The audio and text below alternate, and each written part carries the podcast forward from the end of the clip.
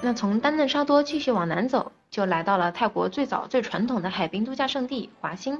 它是与芭提雅隔海相望的，皇室贵族们呢每年都会来这里住上一段时间，是皇室避暑行宫的所在地。华欣长达五公里的海滩上呢都是酒店，既有平房旅馆，也有五星级酒店，而且很多品牌酒店呢都是有自己的私人海滩的，可以尽情的享受大海和沙滩。休闲之余，也可以选择去尊贵大气的爱与希望之宫和考湾行宫，浪漫清新的圣托里尼主题公园、瑞士小绵羊牧场，以及全泰国最古老、最漂亮的华欣火车站，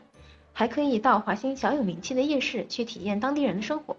总的来说，华欣是一个非常适合慢节奏度假休闲的目的地。位于曼谷西北方向的北壁是泰国的第四大府，被誉为是泰国最美的省府之一。距离曼谷也是有两个小时的车程。那第二次世界大战的贵河大桥和死亡铁路是这里最出名的景点。死亡铁路全长四百一十五公里，又叫做泰缅铁路，是二战期间日军占领泰境期间强迫盟军战俘建造铁路，连接缅甸及暹罗。那这条铁路是在牺牲了无数的宝贵生命之后才得以完成，因此有死亡铁路之称。铁路呢是依山而建，一侧是山崖壁，一侧是贵河。那可以选择搭乘火车，也可以选择靠双脚行走，在惊险刺激的同时呢，可以欣赏两岸的风光，感怀历史。